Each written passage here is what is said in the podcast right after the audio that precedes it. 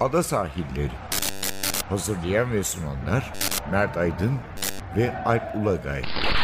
Londra'dan Dünya Spor Gündemi.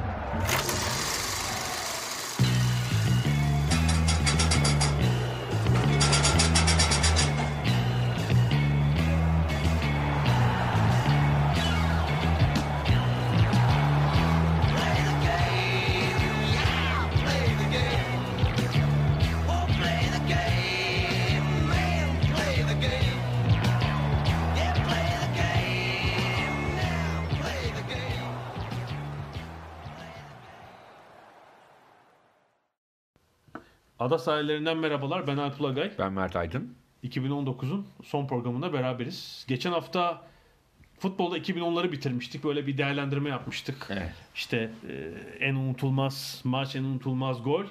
Bu sefer de dünya sporunda 2010'larda neler kaldı aklımızda bir onları konuşacağız. E, iki olimpiyat vardı değil mi 2010'larda? İki yaz Yani olimpiyatı üç- vardı. üç- Üç kış Üç olimpiyatı. kış, iki yaz. İki yaz olimpiyatı vardı. Neler kaldı aklımızda? Böyle en dominant sporcular. Herhalde e, 2002 olimpiyatta da daha duble yapmasıyla değil mi? Hüseyin Bolt'tan bir Tabii. Yani onu lazım. zaten ezberden söylememiz gerekiyor. Evet. Yani aslında ilk zihinlerde yer eden olimpiyatı bir önceki 10 yıldaydı ama onu sürdürmeyi başardı ve e, Hüseyin Bolt'a kadar biliyorsunuz e, e, 100-200 dublesini iki olimpiyatta yapabilen zaten kimse yoktu. O bir de üçüncüde de yapmayı başardı. E, gerçekten sıra dışı özelliğini bu 10 yılda da sürdürdü.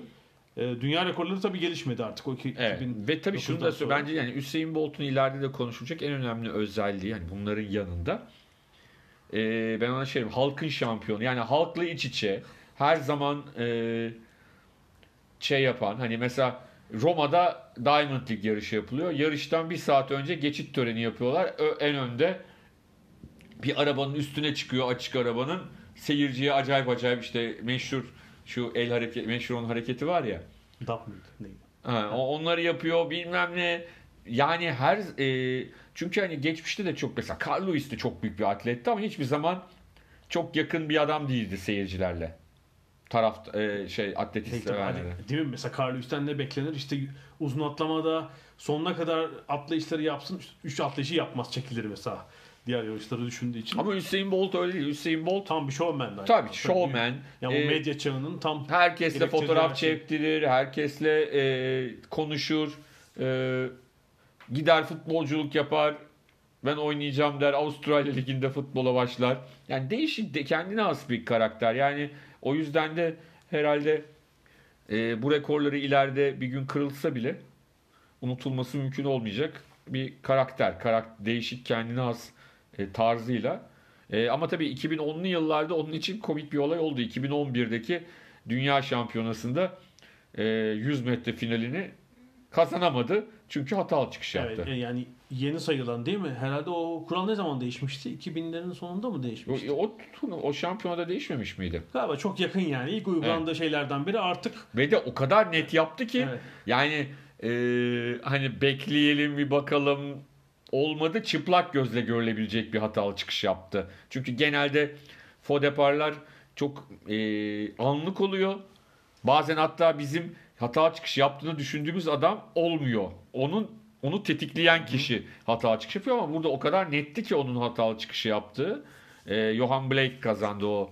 Onun kazanamadığı o e, yarışı. Belki de e, hani onun korkusundan 2010'lu yılların en büyük sürprizlerinden biri oldu diyebiliriz. Evet, çünkü Bolt'un çok dominant olduğu bir dönemde e, Evet, evet. muhtemelen yarışsa da kazanacağı bir yarışta olduğu için e, herhalde e, kaybettiği tek önemli şampiyonluk diyebiliriz. Yani 2016'ya kadar.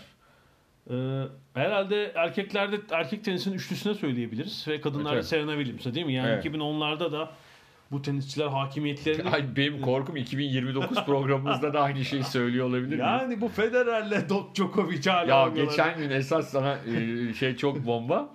E, İngiltere'de çok popüler bir quiz show var Chase diye. Hı hı. E, orada e, 4-5 tane chaser denen ve e, Britanya'nın en önemli quiz şampiyonları. Onlara karşı insanlar yarışıyorlar.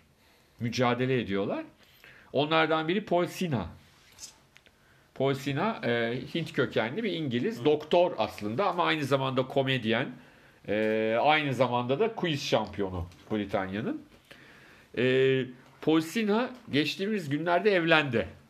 Ancak evlilik haberi Hindistan'da Paul Sinha evlendi haberi Roger Federer fotoğrafıyla yayınlandı.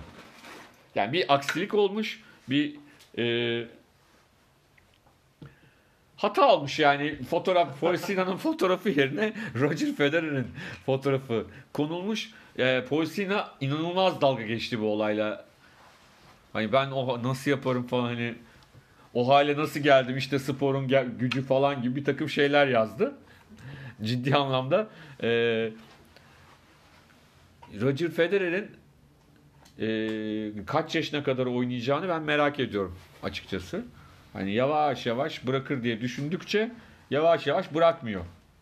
Yani şu ilginç mesela 2011'de Djokovic büyük bir çıkış yapmıştı ve Evet. 3 Grand Slam kazandı. Nadal ve Federer'den bir numarayı devraldı. Hani ne düşünürdük?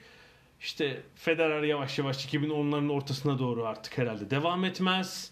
Nadal da bu seviyeye gelemez ama üçü de çeşitli inişler çıkışlar yaşamalarına rağmen 2019'u şöyle kapattık. Yani biri yaşarken o inişi diğerleri çıkıyor. Yani hani Tabii. hepsi topluca iniş yaşamıyor. Tabii öyle oldu ve işte 2019'da 4 Grand Slam'i Djokovic Nadal paylaştılar.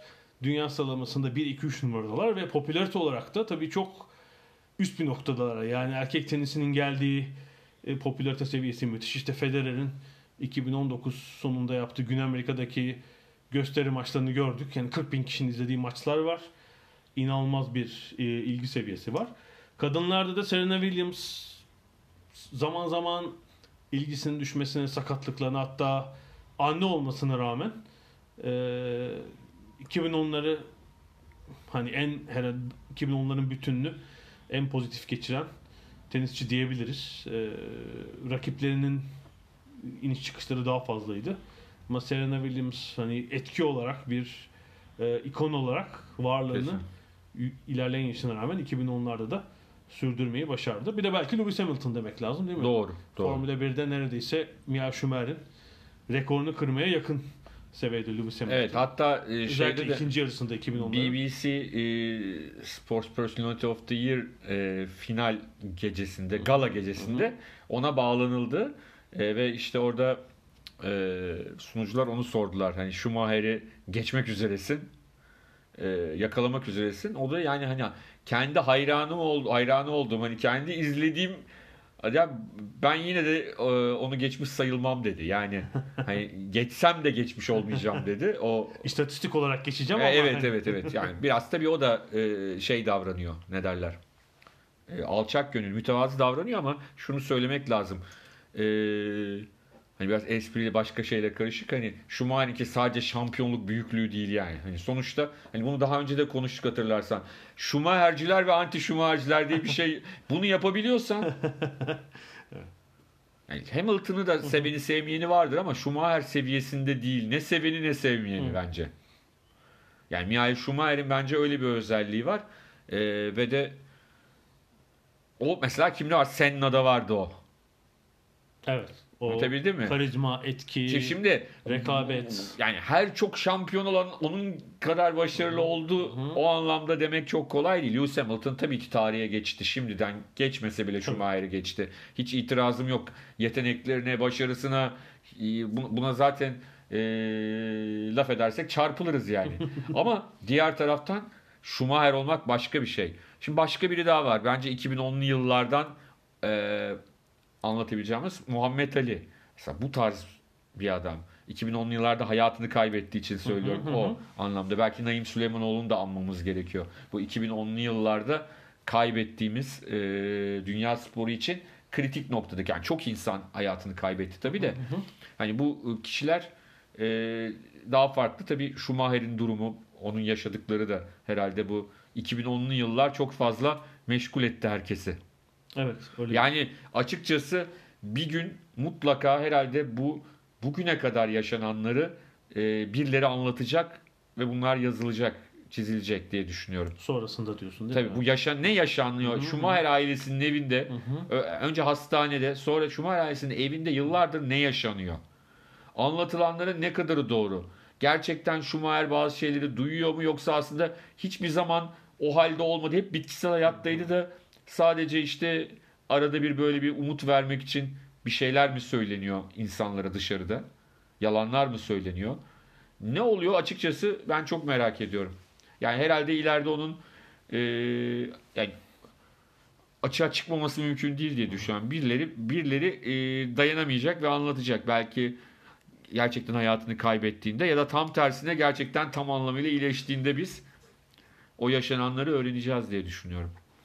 Muhammed Ali deyince e, oraya geçmek isterim. Tabii Muhammed Ali'nin ön plana çıkmasının işte 20. yüzyılın en büyük sporcularından biri olarak gösterilmesinin tek sebebi ring içindeki Bence- tavrı değildi tabii. Bence nere- neredeyse o sadece en büyük sporculardan birinin yani sporcu bölümüne girmesi onunla ilgili. Boksör olmasıyla. Yoksa bence en büyük düşünürlerinden biri de olabilirdi. En büyük eee, ne diyelim aktivistlerinden biri aslında. Yani ring, ring dışındaki Yani tabii boksör, yani sporcu olduğu için sadece sporcular arasına sokuluyor.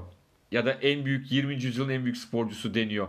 Yani e, oradaki o meslek Ha. çok önemli değil aslında. Asıl yaptığı şey mesleğinden farklı Tabii bir şey. yani şöyle ama o tavrı olmasa bence sporcular listesinde orada olmazdı işte. İşte onu diyorum ben Evet, de evet. ona anlatmaya çalışıyorum. O yani seviyede olmazdı. tabii tabii hayır hayır. En büyük sporcuların arasına girmesinde yani mesleği o. Yani Evet, asıl evet. ama girmesine de olan o mesleğini önemli şekli kişileri değil. listesinde de olabilir. olabilir. Yani ben hep onu anlatıyorum. Muhammed Ali'den daha fazla e, o kemeri alan, daha uzun süre koruyan bir sürü adam var. Ya da daha fazla rakibi yani. Bir de üstü biliyorsun ünvanı kaybediyor, yeniliyor vesaire. Ama bence daha- orada spor kısmında Aha. en önemli özelliği bence hani onu büyüten özelliği uzun yıllar e, unvanını korumasına izin verilmeden maç yapamadan geçirmesine rağmen 6-7 yıl sonraki dönüşünde yeniden o işi halletmiş Tabii en olması. verimli 3 yılını kaçırdıktan sonra. Şimdi 2010'lara bundan geleceğim. Şimdi 2010'larda da Avrupa'da daha az görüyoruz ama Amerika'da gördüğümüz bir eğilim var. Özellikle bu e, siyahlara e, kolluk gü- güçleri tarafından yapılan Evet. muamele sebebiyle e, birçok siyah futbolcu ciddi tavır aldılar. E, herhalde bunların başına LeBron James çekiyor. Tabii. Yani e, uzun yıllar belki 60'ların Kaepernick miydi? Colin Kaepernick evet. Evet, Kaepernick. o da onu da saymamız Colin. Kaepernick'in e, Amerikan futbolcusu quarterback Colin Kaepernick'in bu biliyorsunuz Amerika'da tüm maçlardan önce e, bunun yapıldığı ülke neresi var? Hani Türkiye var. Başka ülke var mı? Bütün dünya diyemem çünkü bilmiyorum. Ama yapıldığı ülkelerden biri Amerika. E, herhalde 1980'lerde başlamış bu uygulama. Ve Colin Kaepernick e, işte öldürülen siyahların haklarını savunmak, işte bu eylemi protesto etmek için bir e, hareket başlattı ve milli maç sırasında diz çökmeye başladı. Hatta ondan sonra o sezondan sonra işte işini kaybetti. 3 sezondur takım yok. Yakınlarda bir denemeye çıktı bazı takımlarla ama e, ona işveren yok. Amerikan futbolunun tabii farklı bir izleyici kitlesi ve patron takım profili var ama LeBron James mesela basketboldaki eğilim böyle değil. Hı hı. E, sözünü esirgemiyor. İşte sloganlı e, şeyle hoodiyle ısınmaya çıkıyor. Sosyal medyada konuşuyor. Amerikan başkanıyla atışmaktan hiç çekinmiyor. Böyle bir tavır var. Çünkü 2010'lar herhalde 2010'lara en fazla damga vuran basketbolcu herhalde LeBron James diyebiliriz Amerika'da. Yani Evet. nasıl başladıysa öyle bitiriyor bir de. Yani yine şampiyonun en büyük adayı olan takımlardan birinin işte en in- en iyi oyuncusu olarak 2010'ları bitiriyor. Yani performansında da sahadaki performansında da büyük bir düşüş olmadı ama e, 2010'ların özellikle ikinci yarısında bu sosyal tutumunda tavrında bir değişiklik oldu. E, aynı zamanda memleketi Akron'daki e, toplum yararına faaliyetlerin işte e, okula gidemeyen çocukları okula gönderebilmek için yaptığı müthiş çalışmaları da biliyoruz. Yani böyle bir sosyal siyasi ayağı çok kuvvetli bir sporcu olarak da ön plana çıktı. Bence yani Amerikan sporunun herhalde en büyük kahramanlarından biri LeBron James olsa gerek bu 2010'larda.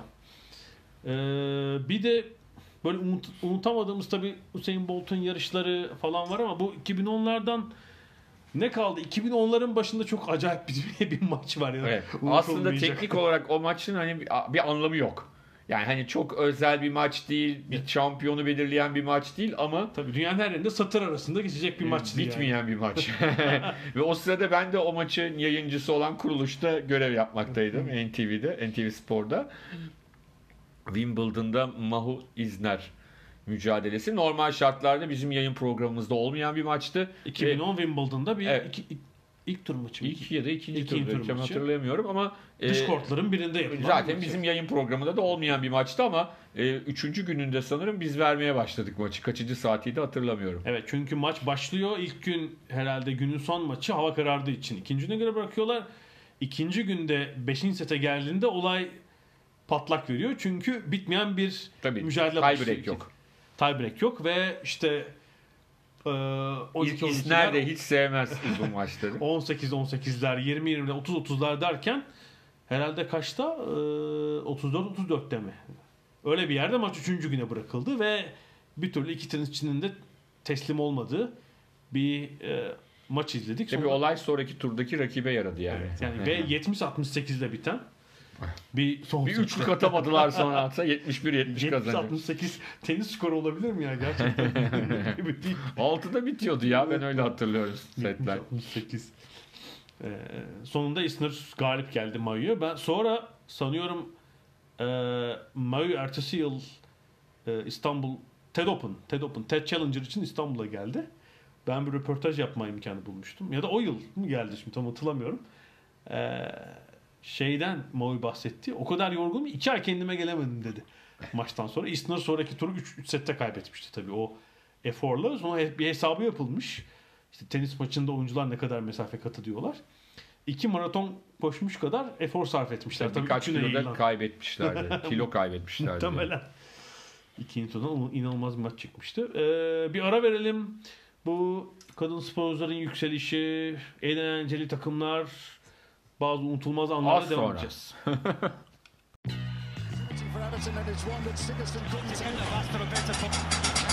Ada sahilleri. Londra'dan Dünya Spor Gündemi.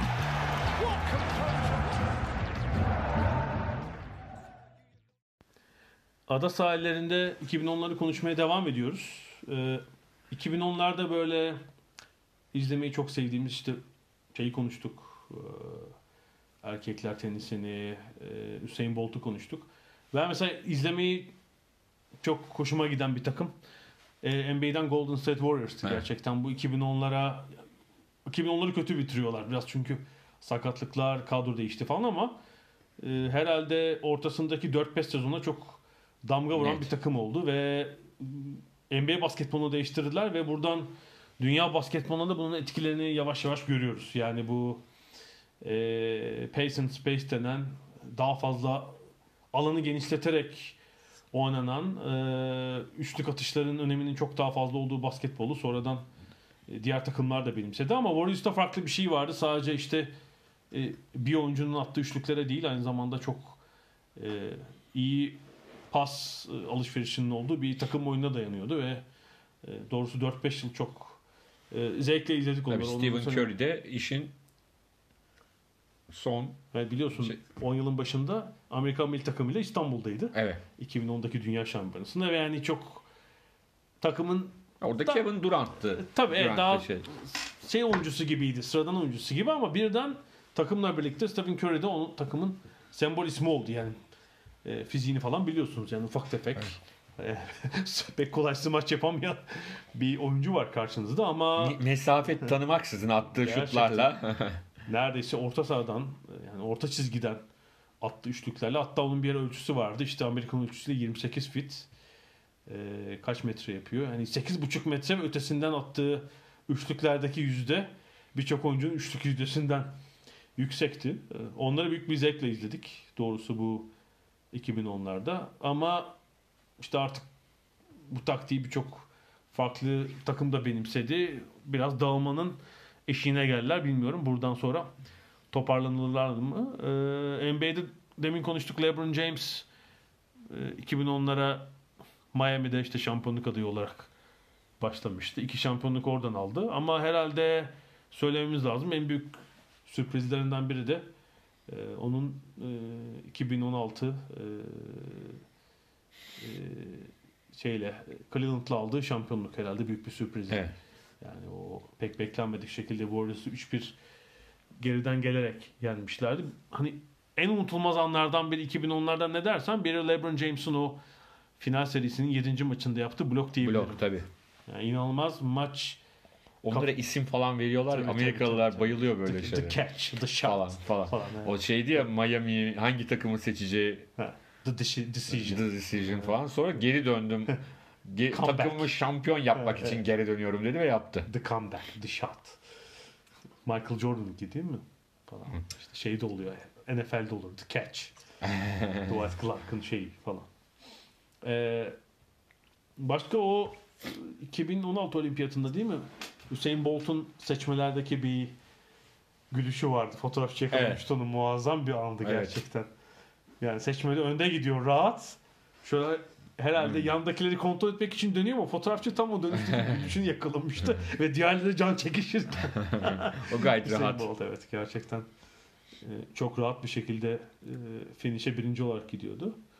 E, bir de tabii kadın sporcuların yükselişi var. Bu Serena Williams'ın hem hakimiyetini sürdürmesi ama bir, yan, bir yandan sosyal konularda sesini duyurması. Kadın futbolunu geçen hafta konuşmuştuk biraz. Evet.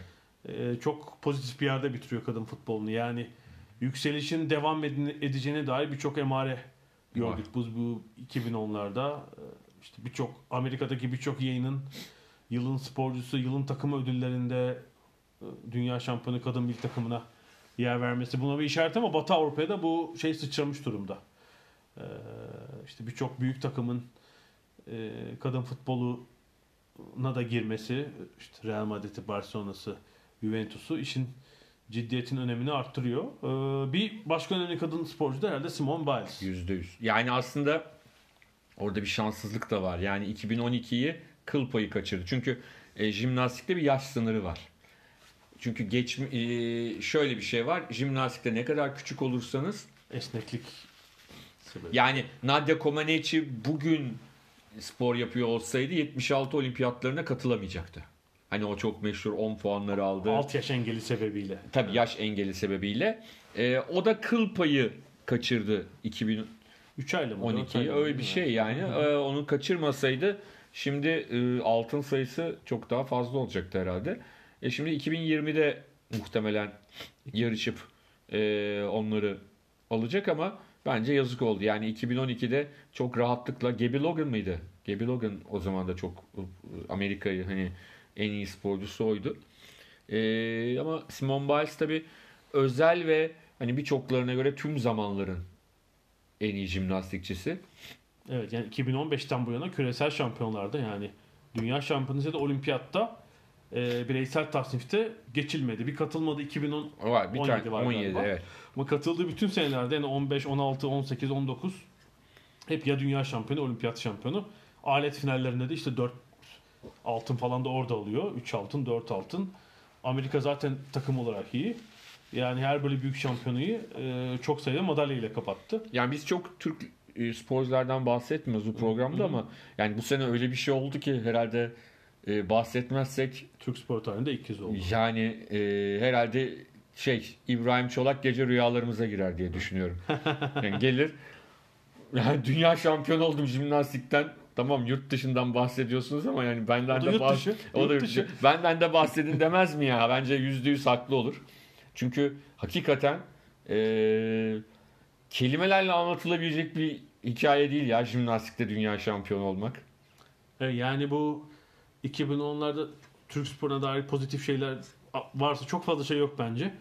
Ee, Ramil Guliyev'in değil mi dünya şampiyonu söylemek lazım. İbrahim Çalık'ın bu dünya şampiyonu. Çünkü bu atletizm, yüzme, jimnastik biz de programlarda hele Bir de iki madalya aldık ya Tabii, tabii. sadece. ilk madalyaları Türkiye'nin. İlk de Yani- biri de altın. Yani bu şampiyon bu spor dallarında maalesef e, ne olimpiyatlarda başarılı olmuş Türkiye ne de dünya şampiyonlarında. Bununla ilgili istatistikleri de vermiştik. Yani ilk defa jimnastikte dünya şampiyonları tarihinde de bir değil iki madalya birden geldi. e, devamı için de bir umut verici tabii. Yani belki bu bugüne kadar kötü gelmiş. E, Ya bak ben şuna razıyım. Ben şunu tabii ki inşallah olimpiyatta da madalya gelir ama gelmese bile her seferinde bizim sporcularımız o finallerde, ilk sekizlerde, alet finallerinde olursa bizim için önemli olan o. Ya biz daha o işin başındayız da o yüzden söylüyorum. Madalya gelirse reddetmem tabii. Ama yani hep orada olursan illaki madalya alırsın.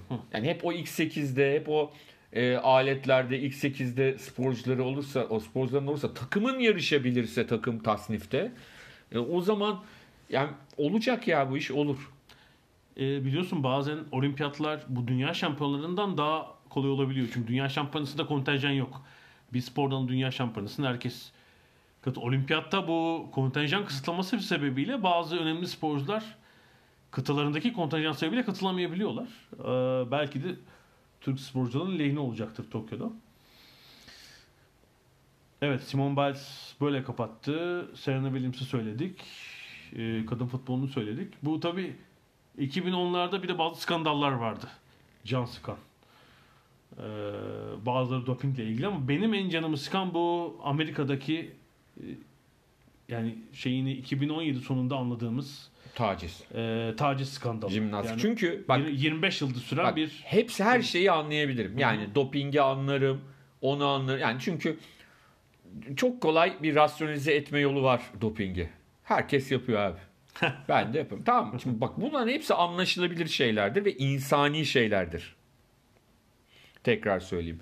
Doping yapmak insani bir şeydir. Kabul edersin, etmezsin.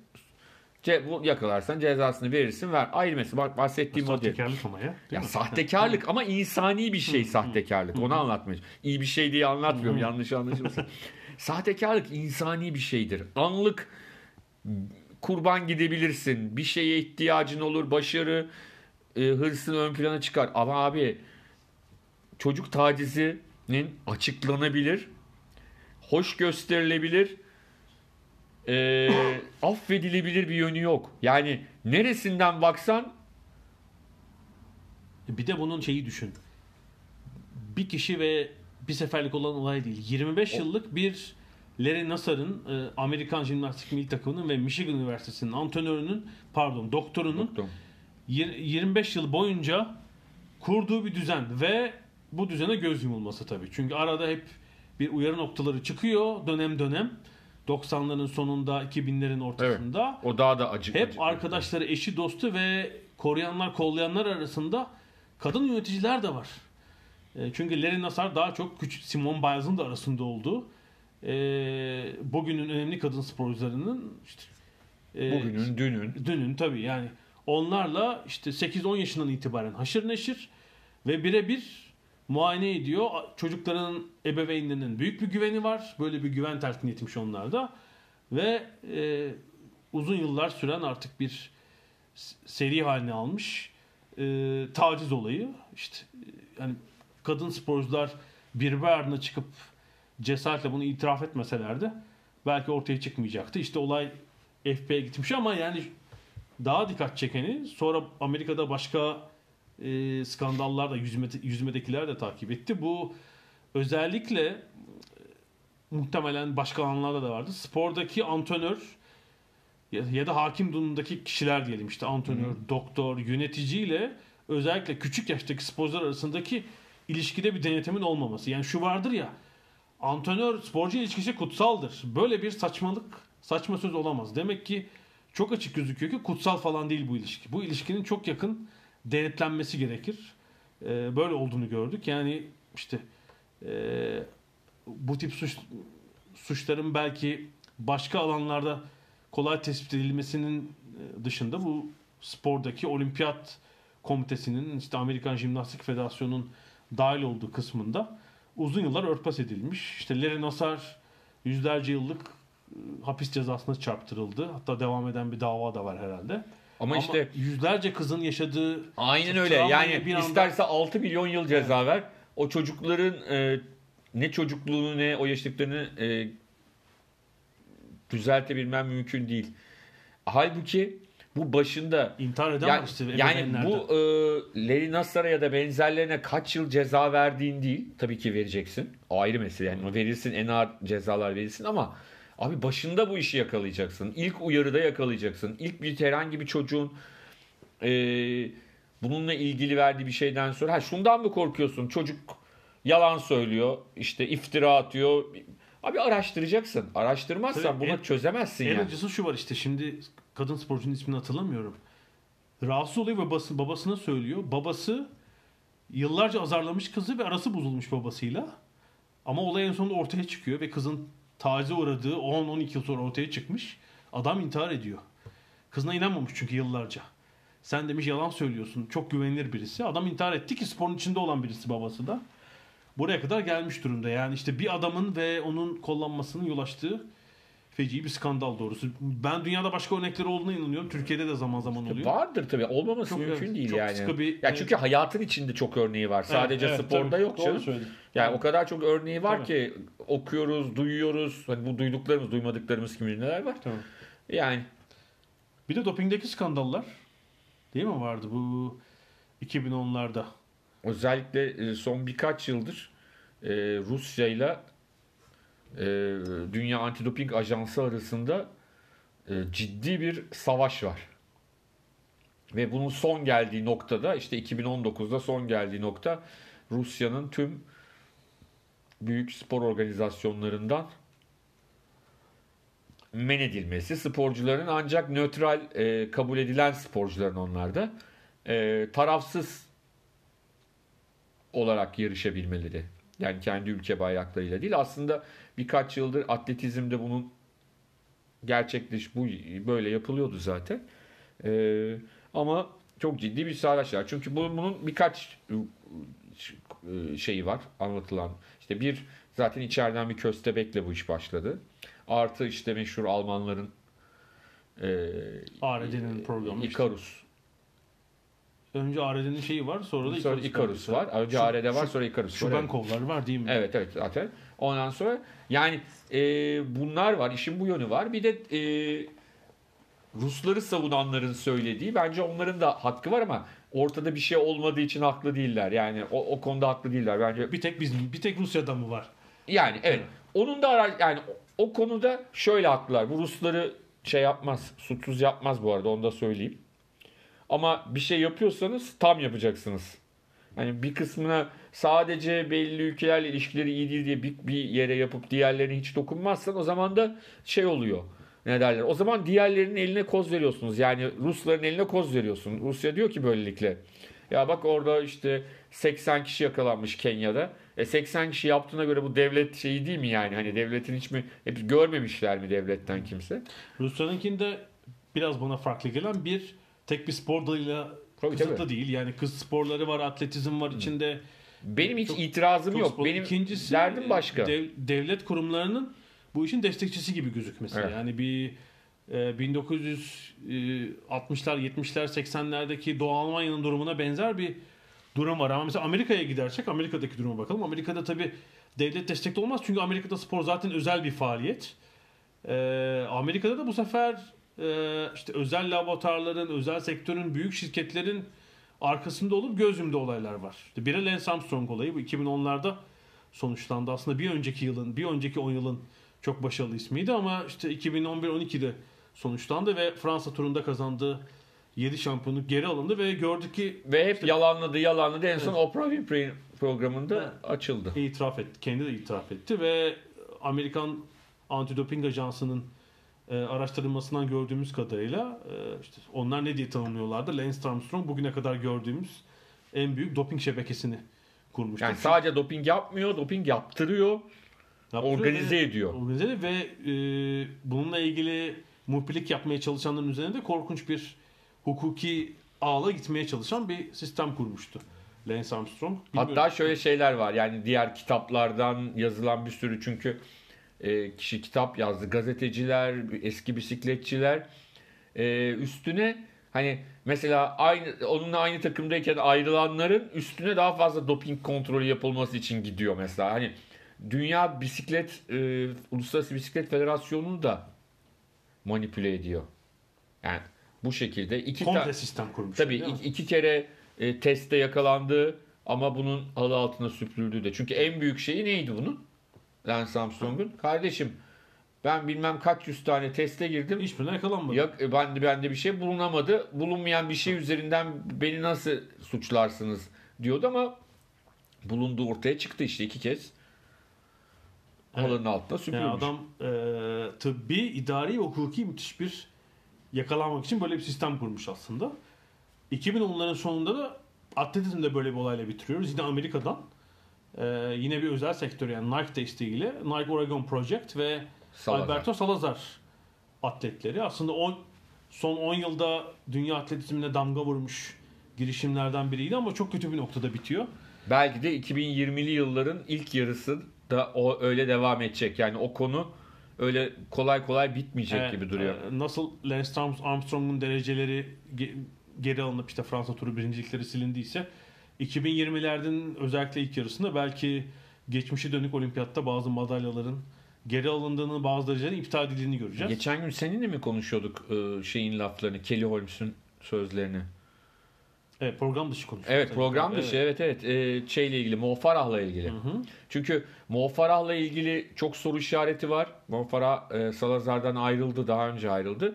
Ama e, İngiltere'de özellikle çok fazla Mo Farah konusunun üzerine gidilmemeye çalışılıyor. Alberto Salazar konuşulduğunda nasılsa ayrılmıştı diye. Ama çok net bir şey var. Kelly Holmes ki hani onun da çok tartışılmıştı 2004'te 800-1500 dublesi. E, o Mo Farah konusunda değindi yani ciddi anlamda hani tırnak içinde laf soktu Mo Farah'a. Şimdi ilerleyen günler Mo Farah için de çok sıkıntılı olabilir çünkü bir sürü şey var konuşacak. Yani Mo Farah'ın bir sürü şampiyonlukları elinden gidebilir ama hepsinden önemlisi adamı Lord yaptılar ya. Sir yani. Sir Muhammed Farah. Ee, bütün bunlar ne, ne getirir ne götürür. Orada tabii sadece Mo Farah yok ama herhalde oradaki en yüksek profilli kişi yani başarılarıyla Mo Farah diyebiliriz o ekipte. Evet kesinlikle. Çok fazla Tabii, tabii, tabii. takımda başka olimpiyat Evet, evet, şampiyonu da var. e, dünya şampiyonu da var ama hani Mo Farah seviyesinde yok. Yani Mo Farah en önemli seviye e, en yüksek seviyedeki atlet ve o başarıların tamamı Salazar dönemi. Salazar dönemine denk geliyor o olimpiyatlar. Yani eski defterler, tıbbi defterler biraz karıştırılsa çok başka bir tabloyla karşılaşabiliriz.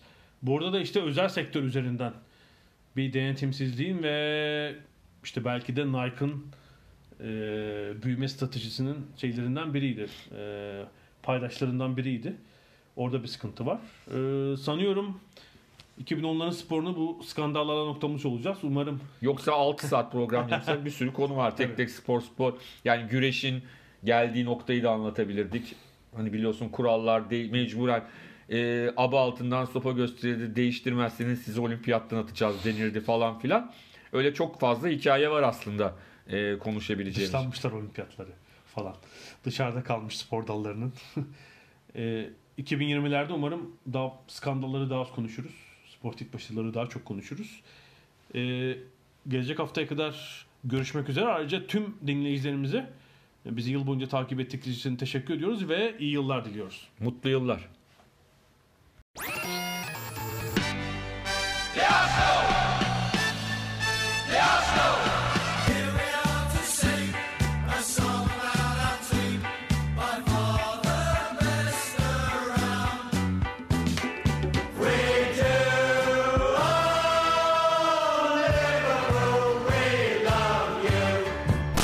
Ada sahilleri. Hazırlayan ve sunanlar Mert Aydın ve Alp Ulagay. Londra'dan Dünya Spor Gündemi.